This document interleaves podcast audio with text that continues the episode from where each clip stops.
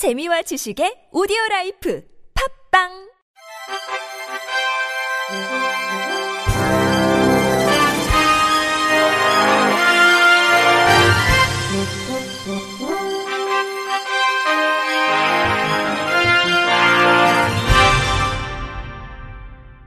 청취자 여러분 안녕하십니까? 7월 19일 화요일 KBS 뉴스입니다. 장애인의 이동권 보장을 요구하며 출퇴근 지하철 시위를 벌여온 전국 장애인 차별철폐연대가 오늘 경찰 조사를 또다시 거부했습니다.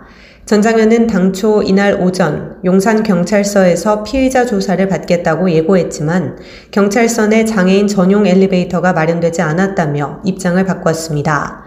전 장현은 앞서 14일에도 해와경찰서에 자진 출석했지만 경찰서에 장애인 전용 엘리베이터와 화장실이 마련되지 않았다며 조사를 받지 않았습니다. 박경석 전장현 대표는 이날 오전 10시 서울 용산경찰서 앞에서 기자회견을 열고 용산경찰서가 법을 위반하고 있다며 경찰서에 엘리베이터가 설치되면 조사받겠다고 말했습니다. 이어 오늘은 조사 대신 서울경찰청에 공문을 보내겠다며 김광호 서울경찰청장은 경찰 서와 파출소의 장애인 편의시설을 전수조사하고 향후 설치 계획을 밝혀야 한다고 요구했습니다. 이형숙 서울장애인 자립생활센터 협의회 회장도 조사받을 때는 기본적인 편의시설이 보장돼야 한다며 여러 경찰서가 출석 요구를 계속 보내오는데 근본적인 해결 방안을 가지고 와야 한다고 말했습니다. 특수교사 자격증의 유, 초, 중등 학교 과정별 통합 이후 특수교사의 청각 장애 교육에 대한 전문성이 크게 낮아졌을 뿐더러 일반 학교 통합 학급에서는 청각 장애 학생들이 소외되고 있어 청각 장애 교육 교사 자격제도 운영이 시급하다는 지적입니다. 국립특수교육원 특수교육연구회는 최근 이 같은 내용이 담긴 청각 장애교육 교사 자격제도 운영의 필요성과 운영 방안 고찰이 게재됐습니다. 연구진은 청각 장애교육 교사 자격제도의 필요성과 운영 방안, 청각 장애교육 교사 배치 방안을 알아보기 위해 전공 교수 5명과 관련 교육 분야에서 10년 이상 근무한 학교 관리자 및 교사 4명, 총 9명을 대상으로 초점 집단 면담을 진행했습니다. 보고서는 현재 특수교사 자격 제도는 유초, 중 등의 학교 과정별 통합으로 장애 영역에 따른 심화 과정을 운영하고 있지 않기에 청각 장애 교육의 질 향상을 위해서는 청각 장애 교육 교사 자격 제도 운영이 시급하다고 제언했습니다. 이어 청각 장애 교육 교사 양성을 위해서는 학부 과정, 대학원 과정, 자격 연수 과정이 있다며 각각 장단점이 있지만 학부 과정은 양성의 체계성과 전문성 향상 에 대학원 과정은 석사 학위 취득을 통한 인센티브 취득 취득과 심화 과정 이수가 가능한 점에 자격 연수 과정은 연수 비용 지원과 짧은 기간의 양성이 가능하다는 점에 장점이 있다고 설명했습니다. 마지막으로 청각 장애교육 교사를 적재적소에 배치하고 활용하기 위해서는 청각 장애교육 교사 자격증 취득자가 청각 장애학교, 청각 장애 거점 특수교육 지원센터, 청각 장애 학생이 재학하는 일반 학교에서 근무할 수 있도록 행정적인 지원과 인센티브 제공이 필요하다고 덧붙였습니다. 국립재활원이 제3회 보조기기 끝장 개발대회 참가팀을 모집합니다. 대회는 시청각 장애인을 위한 보조기기 개발이라는 주제로 세부 도전 과제로는 전농, 전맹 장애인을 위한 보조기기 개발, 전농 저시력 장애인을 위한 보조기기 개발입니다. 응모는 최대 4명의 팀을 구성해 국립재활원 누리집의 공모 안내 페이지에서 참가 신청서를 작성해 오는 29일까지 제출하면 됩니다. 제출된 아이디어는 보조기기 전문가로 구성되는 심사위원단이 심사를 통해 본선을 수행할 7팀을 선정할 예정으로 이들은 8월 5일 사전 행사와 8월 20일부터 21일까지 이틀간 진행되는 본 행사에 참여하게 됩니다.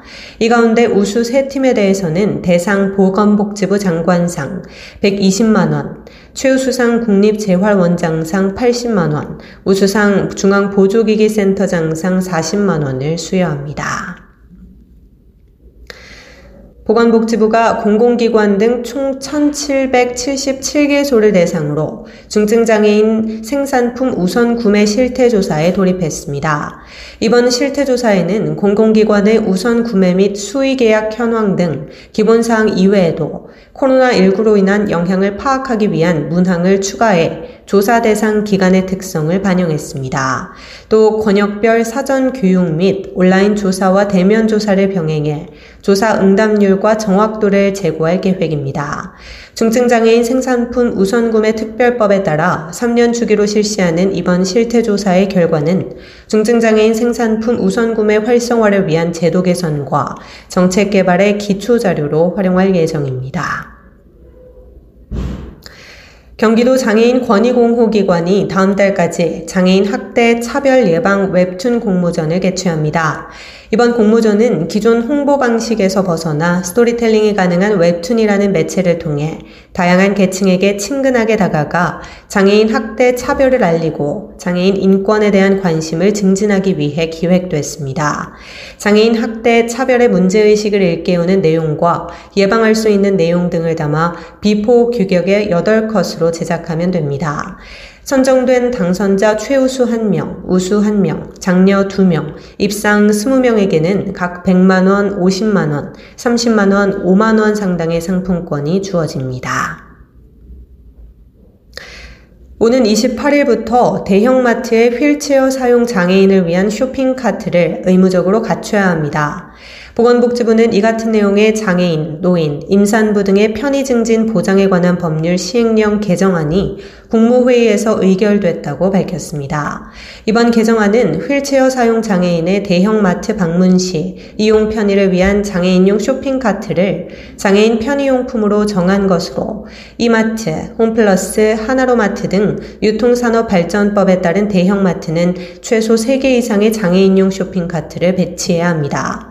이를 이를 지키지 않으면 장애인 편의용품 의무 위반으로 100만 원의 과태료가 부과됩니다. 우버가 장애인 이용자들에게 부과한 탑승 전 대기요금 문제와 관련해 보상금을 지급하기로 합의했습니다.